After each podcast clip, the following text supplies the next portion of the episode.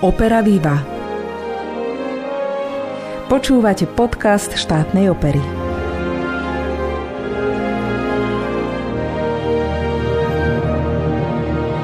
Dobrý deň, milí priatelia, prinášame vám letné vydanie nášho podcastu. Divadlá cez prázdniny nehrajú a teda aj naša štátna opera je pre divákov zavretá. Dnešná téma preto nebude orientovaná na náš program, ale na fenomén, ktorý s pobytom v opernom divadle bytostne súvisí. Pôjde o tému spoločenského styku, teda ako sa pri návšteve predstavenia správať, čo si obliecť, čo robiť a čo nerobiť, aby sme sa nedopustili fópa. Je to téma, ktorá vás zjavne zaujíma, lebo som dostala viacero podnetov, aby som do štúdia pozvala niekoho, kto týmto veciam rozumie. To som aj urobila a preto sa veľmi teším, že dnešnou hostkou je odborníčka na diplomáciu a protokol pani Mária Holubová. Ja sa volám Alžbeta Lukáčová a budem vás nasledujúcimi minútami sprevádzať. Nech sa vám príjemne počúva.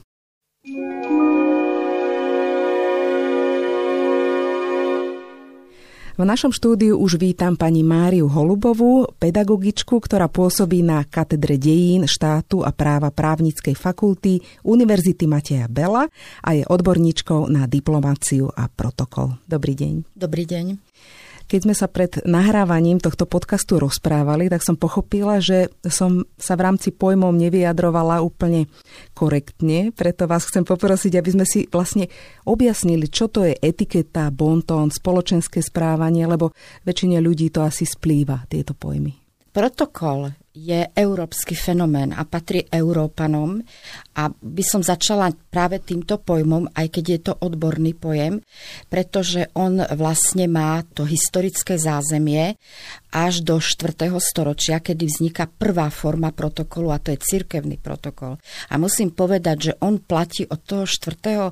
storočia s menšími obmenami, naozaj s veľmi maličkými až do súčasnosti. By som len uviedla príklad, že v minulosti sa museli pri prijatiu pápeža štyrikrát e, tí diplomati alebo panovníci pokloniť a boskávali mu nohu, ktorú mal v takej najprv hodvábnej purpurovej, potom v koženej takej črievici. Teraz už je to povinnosť len veriacich mu poboskať pastierský prsteň, neveriaci sa len poklonia, ide hlavne o štátnikov, politikov.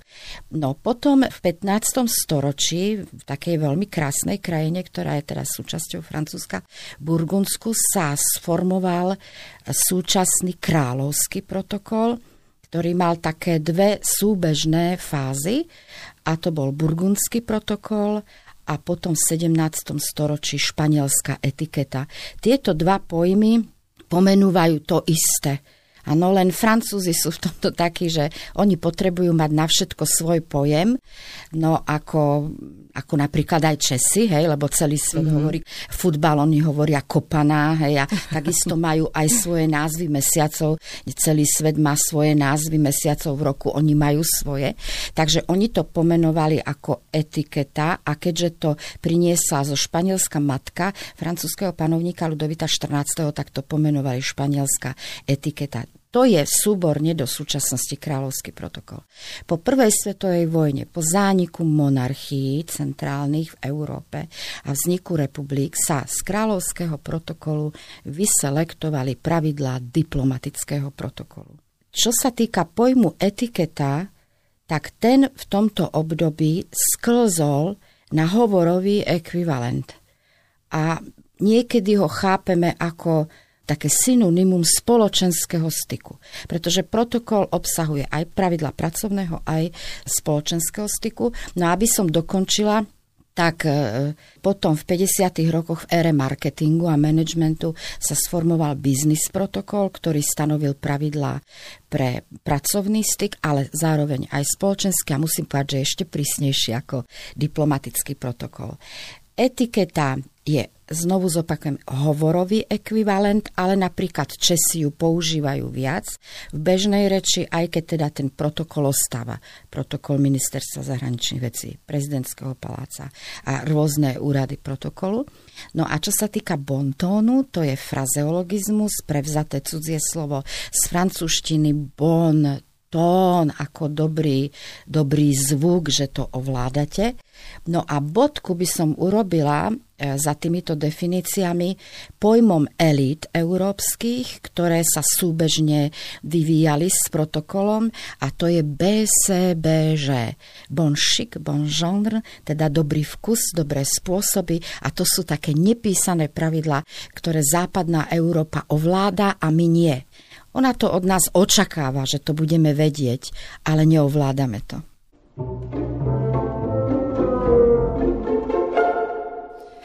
Čiže toto, o čom sa rozprávame, sa viaže na nejaké prostredie a spoločenskú vrstvu, dajme tomu. To znamená, bežný človek nemusí asi ovládať nejaký diplomatický protokol, ale mal by asi ovládať ten bontón. Je to takto? Ten diplomatický protokol sa týka len politikov, štátnikov, diplomatov a ich rodinných príslušníkov smerom k zahraničiu. Mm-hmm. Teda neplatí ani na území. Tu sa politici riadia biznis protokolom, tak isto ako sféry e, biznisu výroby. A keď ste sa pýtali na bežného človeka, tak on si musí vystačiť s výchovou. To je to, ten pojem ľudový, slušné správanie, ktoré v našej spoločnosti nastolili naše elity 19. storočia, učitelia a farári a my sa ich doteraz pridržame. No ale akýkoľvek zamestnaný človek na akomkoľvek fóre, tak na ňo platí ten pracovný styk a spoločenský styk. A tam už sú tie pravidlá, dajú sa preniesť na ten pracovný a spoločenský styk. To už sa delí takou formou, že človek by mal dodržiavať 4 levely, čo sa týka napríklad dress code, že prvý, na prvom mieste je pracovný styk, ano, potom spoločenský styk, voľnočasový styk a športový styk. A tie levely by sa nemali prelínať. Ano?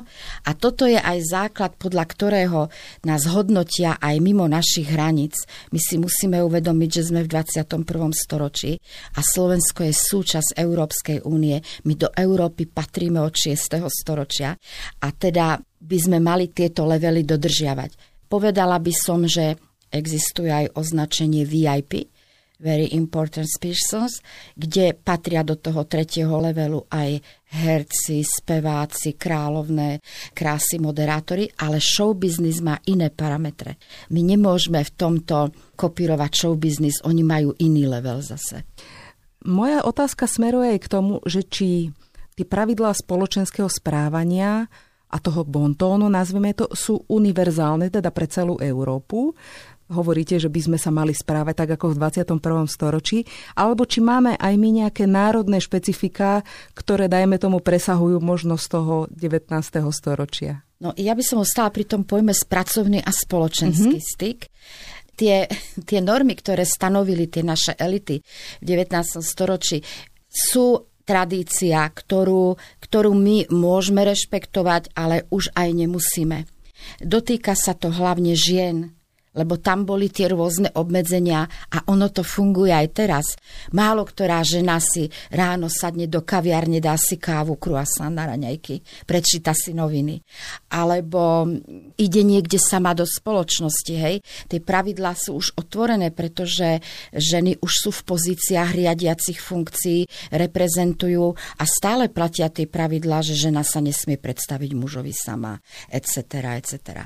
No a najväčšia brzda prezentácie žien v našej spoločnosti je výchova, ktorá nás vedie k tomu, buď milá, aby ťa mali všetci radi. To je veľmi stresujúce. A čo povedia ľudia? Áno, to cítime dodnes, myslím si všetky. Vyhovieť tým druhým a stále sa usmievať. A keď sa neusmievate, tak ste kritizovaná.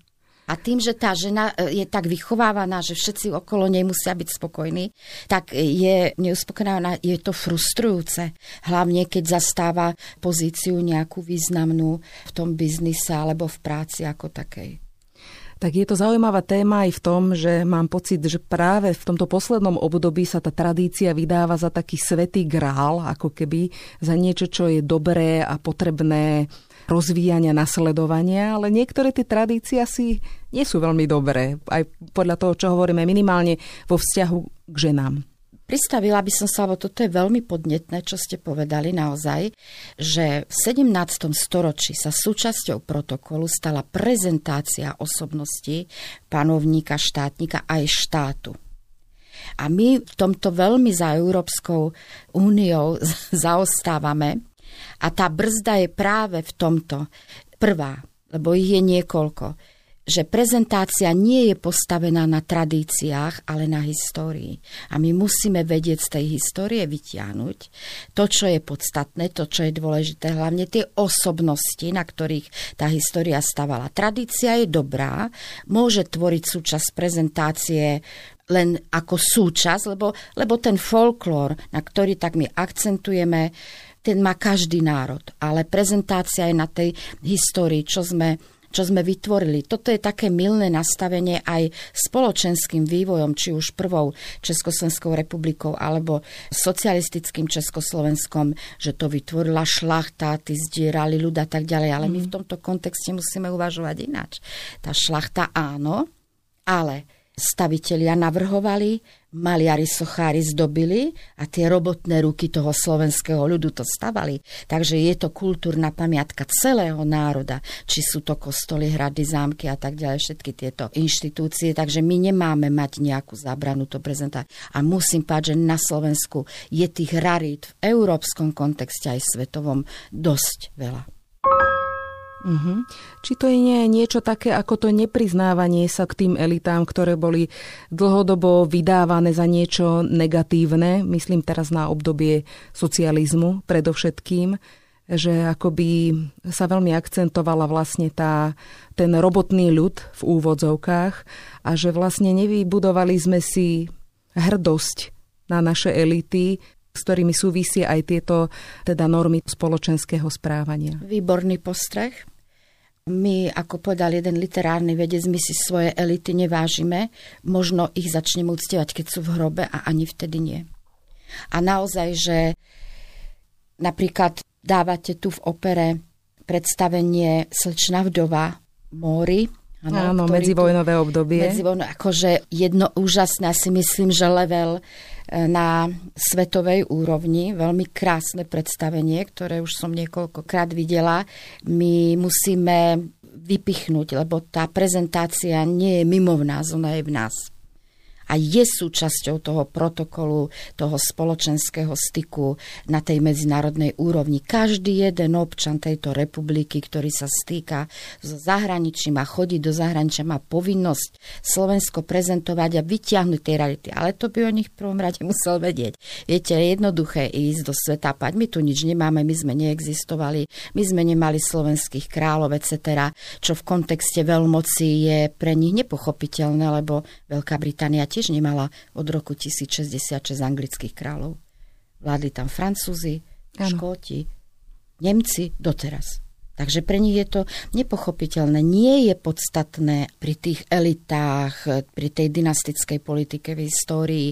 Oni sa tie rody sobášili medzi sebou, takže ani francúzski králi, konkrétne Ludovič XIV, nemal ani kvapku francúzskej krvi. Otec vlasti český Karol IV ani štvrť kvapky českej krvi. Hej, takže to je také irrelevantné, ale niekedy je to také záchranné koleso pre tých, ktorí neovládajú tú našu históriu. Ona je naozaj bohatá, tu sa diali krásne veci na, na medzinárodnej úrovni, stretnutia európskych panovníkov naozaj.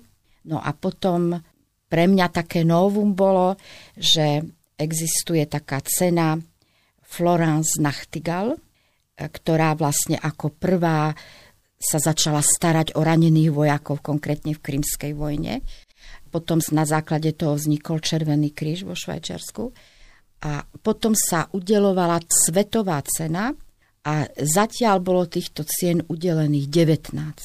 A majú aj Slovenka.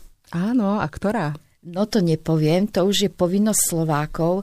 Dostala tú cenu veľmi skromná žena z Gemerskej rakovnice, ktorá sama ošetrovala partizánov počas Slovenského národného postania. Takže 19 žien na celom svete má túto cenu a jedna Slovenka je medzi nimi. A zistila som, že Slováci to nevedia. No tak to Takže... je veľká výzva si to zistiť teraz. Dobre, vráťme sa ale teda k tým pravidlám spoločenského styku. Asi každý by mal ich základy aspoň ovládať, lebo každý sa dostáva do toho spoločenského styku. V tej rodine to asi nebude úplne ono, že tá rodina nie je asi to prostredie, kde sa to ľudia učia. Kde je možnosť vlastne získať, nazvime to, vzdelanie tohto typu? Môžete ho získať aj v rodine. Ja napríklad si pamätám ako dieťa, že my sme nesmeli odísť od stola. Mm-hmm. Že si tá rodina sadla k stolu, to je napríklad jedno pravidlo spoločenského styku, nesmiete od toho stola odchádzať, takže nesmeli sme odbiehať, ale zase platilo pravidlo, že ticho buď jedz, nerozpráva jedz, ja sa chcem v kľude najesť, kdežto v tom styku spoločenskom je komunikácia priorita jedlo slúži len na spestrenie, dotiahnutie tej komunikácie. Teda tá rodina by sa mala pri tom stole stretnúť. Cez týždeň možno nie je priestor len tá večera alebo obed večera a nemusí sa stôl prehýbať, ako je to na Slovensku, že kopec jedla, ale aj jednoduchšie jedlo, ale priorita je tá komunikácia, že tá rodina sa stretne.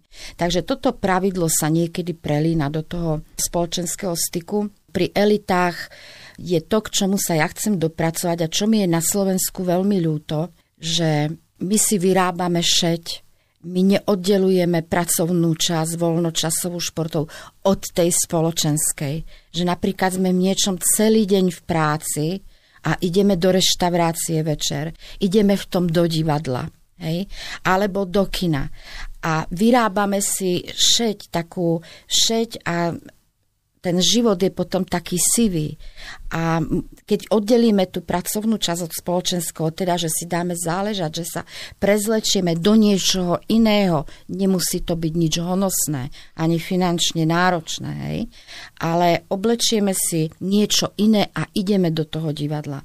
Reč oblečenia je stará 5000 rokov a vyjadruje sa úcta k človeku, s ktorým sa stretáte, úcta k jeho práci. Ano? Takže ideme do divadla na predstavenie aj keď je to v strede týždňa, oddeliť tú pracovnú časť od tej spoločenskej. Divadlo je klasika. Takže môže to byť klasické oblečenie. V spoločenskom styku nepodlieha módnym trendom.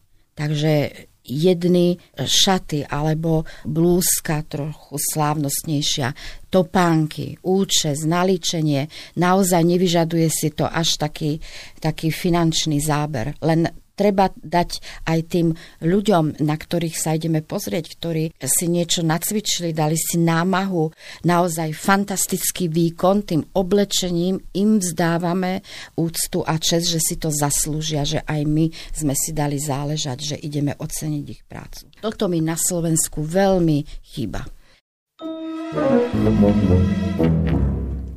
K tomu smeruje aj moja ďalšia otázka, lebo Mnohí moji známi by išli aj do operného divadla, ale majú pocit, že je to akési prostredie, do ktorého sa nehodia, že nevedia, čo si majú obliec, že je to celé nejaké nabubrala alebo snobské. Tak ako to je vlastne s tým odievaním? Lebo ja pracujem v opernom divadle takmer 20 rokov a vidím už počas tohto obdobia, ako sa tie normy uvoľňujú, ako už aj na opernú premiéru niekedy vidíme prísť ľudí vo svetri a v rifliach. Tak ako by to vlastne malo byť? Sú na toto nejaké pravidlá? Pravidlá sú a ja ako historička si neodpustím ten exkurs do histórie, kedy divadlo bolo ako wow. Hej?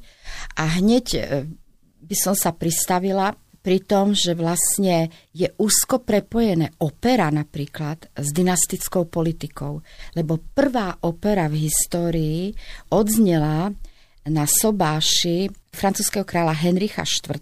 a Márie Medičejskej. To bola obrovská opulentná svadba, samozrejme bez lásky. Ženich bol per procurationem v zastúpení a vtedy prvýkrát v histórii 5. oktobra 1600 odznela opera Euridika Jacopa Perryho a libreto napísal Ottavio Rinucci.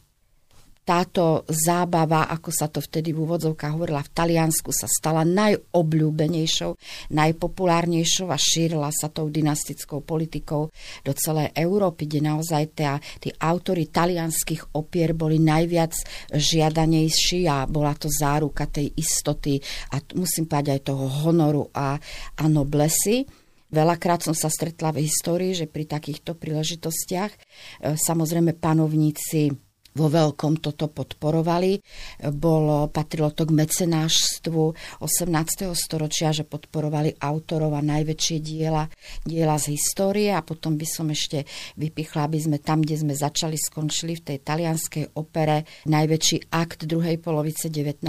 storočia zase francúzského panovníka Napolóna III. bola stavba Suezského prieplavu, kde si objednali, kde sa pri stole stretlo 6 tisíc elit z celého sveta a objednali si operu Aida od Giuseppe Verdiho, takže potom myslím, že šiel Rigoletto. Áno, nakoniec sa to nepodarilo uviezť nestihol, vtedy, áno, ale ten termín. námet vlastne splňa túto áno. objednávku.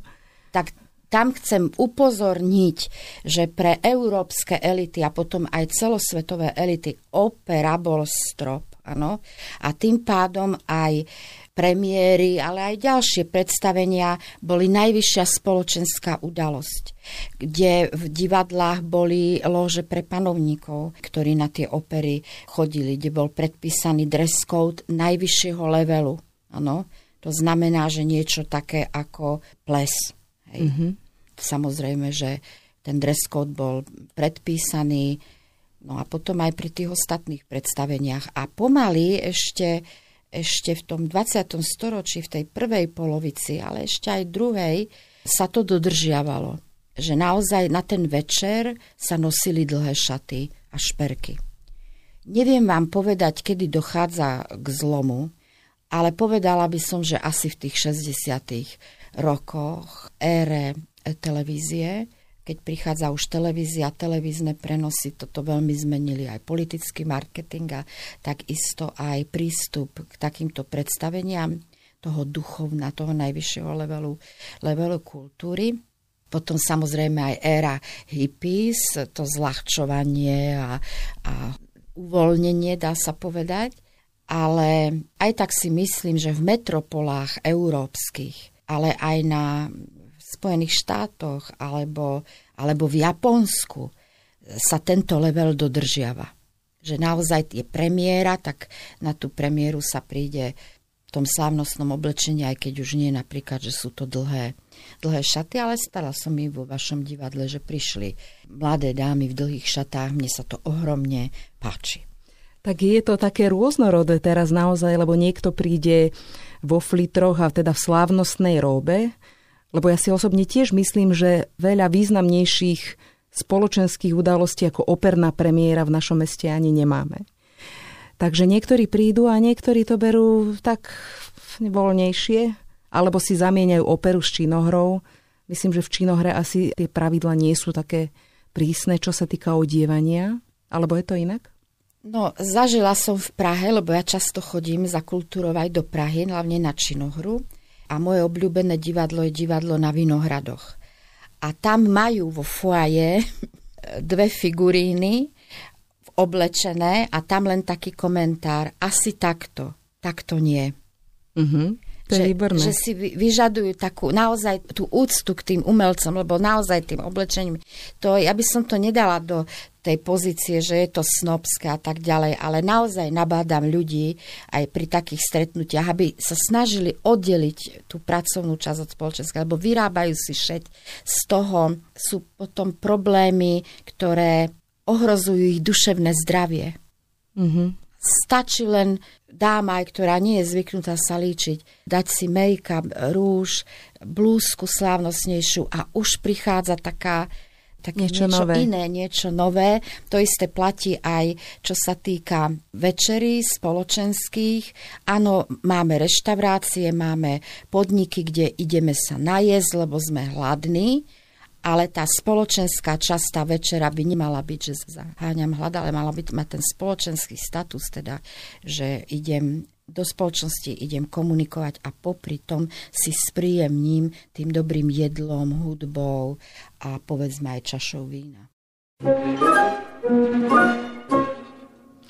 Poďme teraz úplne konkrétne, keď niekto teda ide na opernú premiéru, bežní ľudia, ktorí chodia cez deň do práce, čo by si mali obliecť a čo by si nemali obliekať? Ak je to operná premiéra, ľudia si kupujú listky a ak opera aj posiela pozvánky, tak mal by tam byť napísaný dress code. A teraz je veľmi v obľúbe dress code Black Suite, lebo tam sa uvádza len pánske oblečenie. A málo kto si uvedomí, že tento dress code dáva ohromnú vôľu. Teraz bol Majales po predstavení eh, slečny vdovy a tiež bol tento dress code. Čo on obnáša, je napríklad eh, bol povinný aj pri prijati pápeža. Dress code Black Suite je čierny oblek, ale pozor, aj polnočná modrá, aj šedý, len nesmie byť vzorka. Mm-hmm. Hej? No a Farby košiel sú veľmi striedme, tam netreba experimentovať nejakou cyklámenovou alebo nebičkovou modrou, veľmi striedme. Môžete mať motýlika, môžete mať aj kravatu. Samozrejme sú vylúčené hepisok, teda šťastné ponožky, áno, tie musia byť doladené s oblekom. Vždy na pozvánkach podľa protokolu sa uvádza len pánske oblečenie a tým pádom dámy majú fantastickú vôľu, lebo tam je to pestrejšie. Nie je možné uvádzať ženské oblečenie na pozvánku, lebo raz, Áno. 2, 3, 4, 5, 6, 7, 8, 9, 10. No a v tomto prípade platí, že po 17. hodine na akciách môže mať dáma dlhé šaty, ale aj krátke. Mm-hmm. Šaty nie na popoludňajšie bežné nosenie, nie na pracovné, ale teda šaty s doplnkami. Keď niekto sa nevie na tejto parkete pohybovať, tak treba minimalizmus farebný, teda jednofarebné šaty, tam potom už e, dámy v zrelom veku môžu disponovať aj nápaditejšími šperkami alebo bižutériou, zlaté strieborné topánky, kabelka, ale čo je nevyhnutné u dámy, musí mať účes. Nestačí mať len umité a učesané vlasy. Účes, e, nemyslím teraz, že musí mať vypnuté vlasy. To je už k dlhým e, šatám k dekoltáži, ale účes. Hej? Áno. No, a pančuchové nohavice ešte, aby som teda tak, dodala asi. Pokiaľ má dáma, je to letný mesiac mm-hmm. hej, a má uzavreté topánky, tak nemusí mať pančuchy. Mm-hmm. Mm-hmm. Tak to je naozaj zaujímavé. Je to inšpirácia aj pre nás, možno, že aby sme sa tým začali aj my viac zaoberať. Poďme ešte teda k tomu spoločenskému styku čo sa týka opery, čo by si mali navštevníci opery osvojiť, čo by mali ovládať ženy, muži ako taký základ? Do opery neprichádzame na poslednú chvíľu. Dajme si dostatočný čas. Tie operné predstavenia, budem vychádzať z skúsenosti e, s vašou operou, Dajme si dostatočný čas, prichádzajme skôr naozaj to spoločenské využitie, aby to malo úroveň, nie stres, ponáhľanie sa. K dispozícii je aj občerstvenie, je úplne úžasné dať si pohár sektu alebo pohár, pohár vína porozprávať sa, stretnúť sa, zoznámiť sa s tou úžasnou atmosférou opery a potom v kľude, v pokoji sa posadiť a vychutnať si ten kultúrny zážitok, de to potom aj cez prestávku, že sa s niekým, s niekým stretneme. No a po skončení predstavenia zase tak pozvolne e, si treba ešte naplánovať, ako ja napríklad plánujem vždy neskorú večeru, krevetový koktejl s pohárom sektu my s manželom takto ukončíme. To je úžasné. A poďme ešte teda aj k takým praktickým veciam. Mal by muž pomáhať žene z kabáta v šatni, dajme tomu, alebo to je už dnes nejako inak, lebo stretávame sa s tým, že niektorí muži už ani tie dvere neotvoria, aby sa žena neurazila, že ju nejako podceňuje v rámci e, rovnosti pohlavy. Ako to je dnes? No veľmi aktuálny, ja by som nerada používam to slovo, ale aktuálny, naozaj aktuálny problém.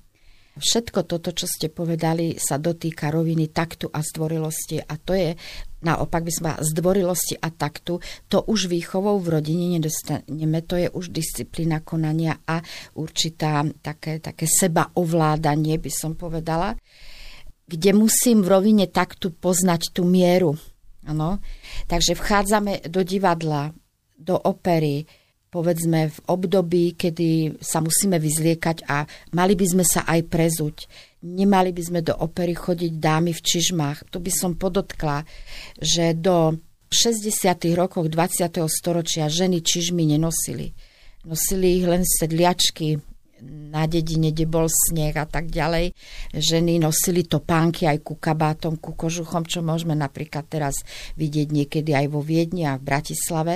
Éra čižiem prišla 60. roky minisukne kedy sa mhm. začali nosiť minisukne, tak bolo treba v zime tie nohy trochu zakryť. Tak, tak prišli tie čižmy, nemali by teda dámy e, v opere sedieť v čižmách, ale ani nenosiť si prezúky v igelitkách, hej, teda v nejakej slušivej, e, slušivej taške, prezúvať sa, áno. No a čo sa toho vyzliekania týka, tak ja hovorím, že galantnosť nemá so sexizmom nič spoločné. Áno, muž, keď je galantný, a drží si tú galantnosť, tak ho milujú ženy od 8 do 80 rokov a nič to nestojí. Takže ak on podrží dáme dvere alebo ju vyzlečie z kabáta, nehľadajme tam ten sexizmus. My ho veľakrát porušíme viac v tej verbálnej rovine ako neverbálnej, ako môžeme aj teraz aktuálne vidieť, čo prebieha médiami. To je taký iný level. Ten spoločenský styk v opere má svoju tradíciu a túto treba dodržať bez ohľadu na to, čo sa okolo nás, okolo nás deje. A samozrejme páni by nemali chodiť e, vo vetrovkách a v športovej obuvi.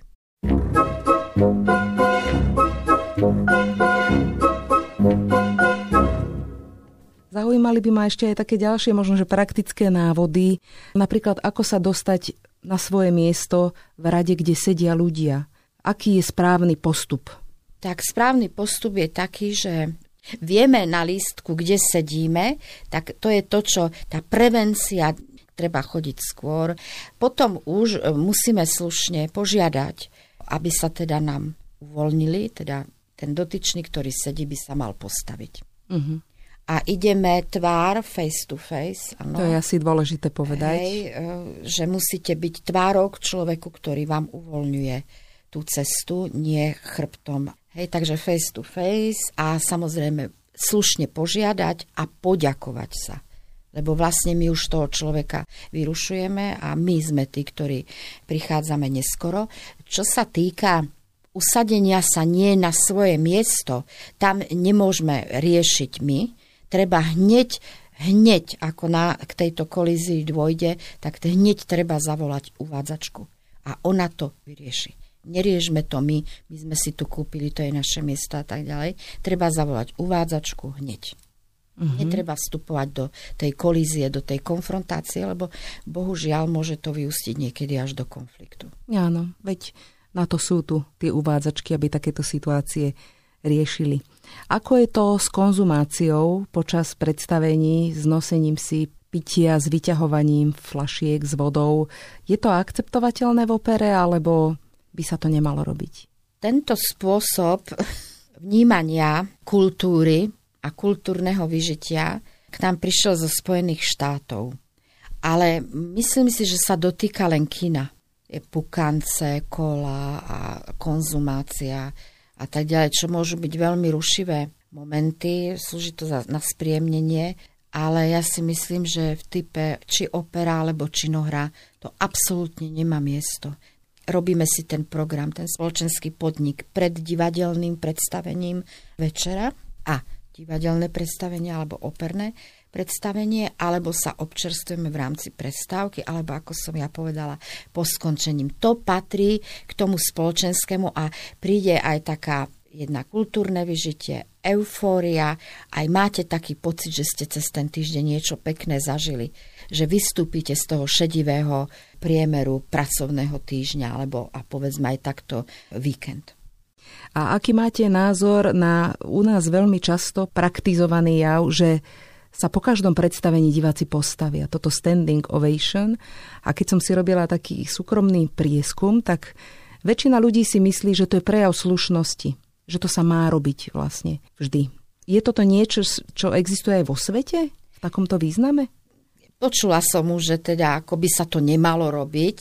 Mne osobne, ak sa pýtate na môj názor, mne takéto vyjadrenie poďakovania a, a úcty k výkonu ja s tým nemám problém. Mm-hmm. Že keď to ľudia spontánne chcú urobiť, tak nech to urobia.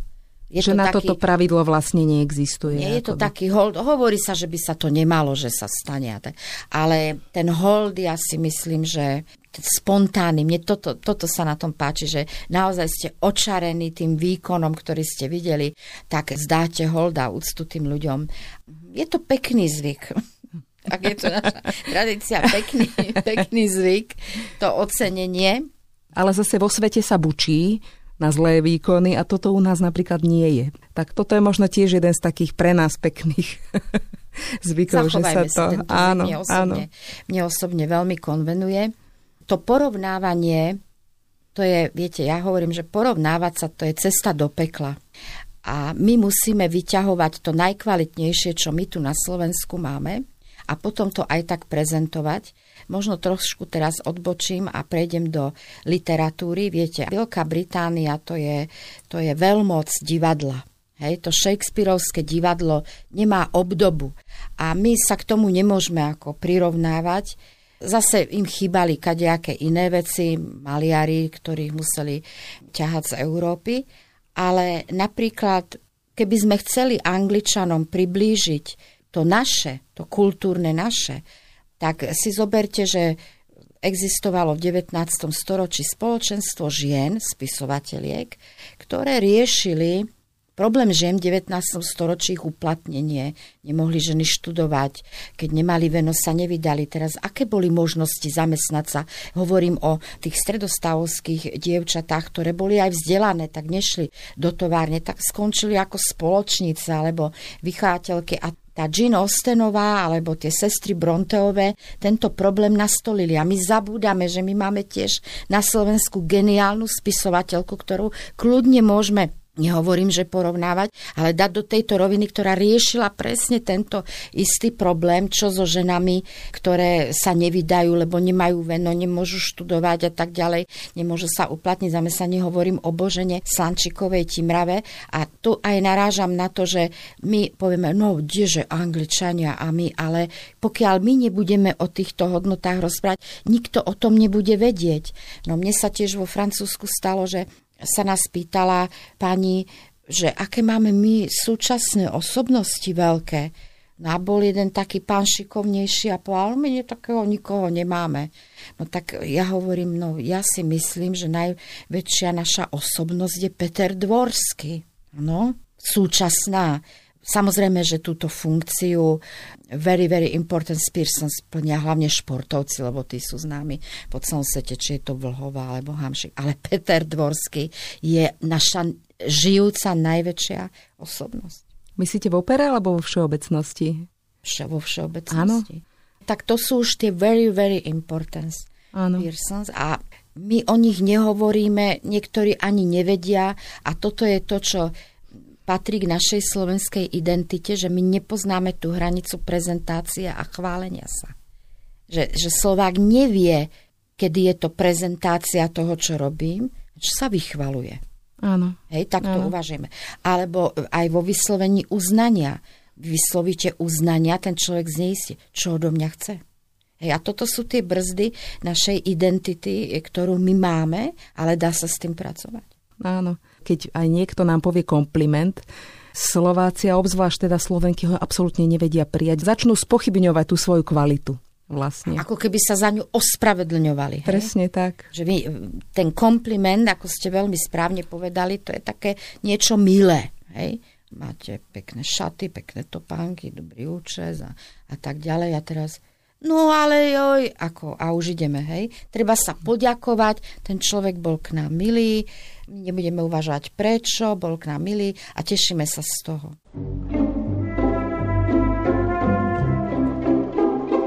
No toto sú všetko témy, z ktorých každá by si zaslúžila jeden samostatný podcast, ale náš čas sa naplnil. Preto by som vám rada položila dve otázky, ktoré dostáva každý, kto je hosťom alebo hostkou tohto podcastu. A to je, čo si prajete vo svojom profesijnom živote a čo v tom osobnom. Profesijnom živote som ukončila kariéru pedagóga a nastúpila som úplne novú, veľmi zaujímavú funkciu poradcu. A v súkromnom živote my sme s manželom, manžel predstavil celý svet, ja pol a teraz sa učíme, keďže on mal aj iné zábery, učíme sa spolu, spolu žiť, spolu niečo tvoriť, spolu niečo, niečo robiť na našom dome pri Betliari. Tam som sa inšpirovala tým kaštielikom a keďže som historička, tak sa snažím v takom historickom duchu, v tej rovine secesie, celý ten dom, aj park okolo, takto zariadiť, robí mi to ohromnú radosť. Okrem toho, že máme tam včely, konia a psika. No tak to je úžasné. Tak nech vás to teší aj naďalej a veľmi pekne ďakujem za rozhovor. Ja ďakujem za pozvanie. Hostkou dnešného podcastu bola pani Mária Holubová.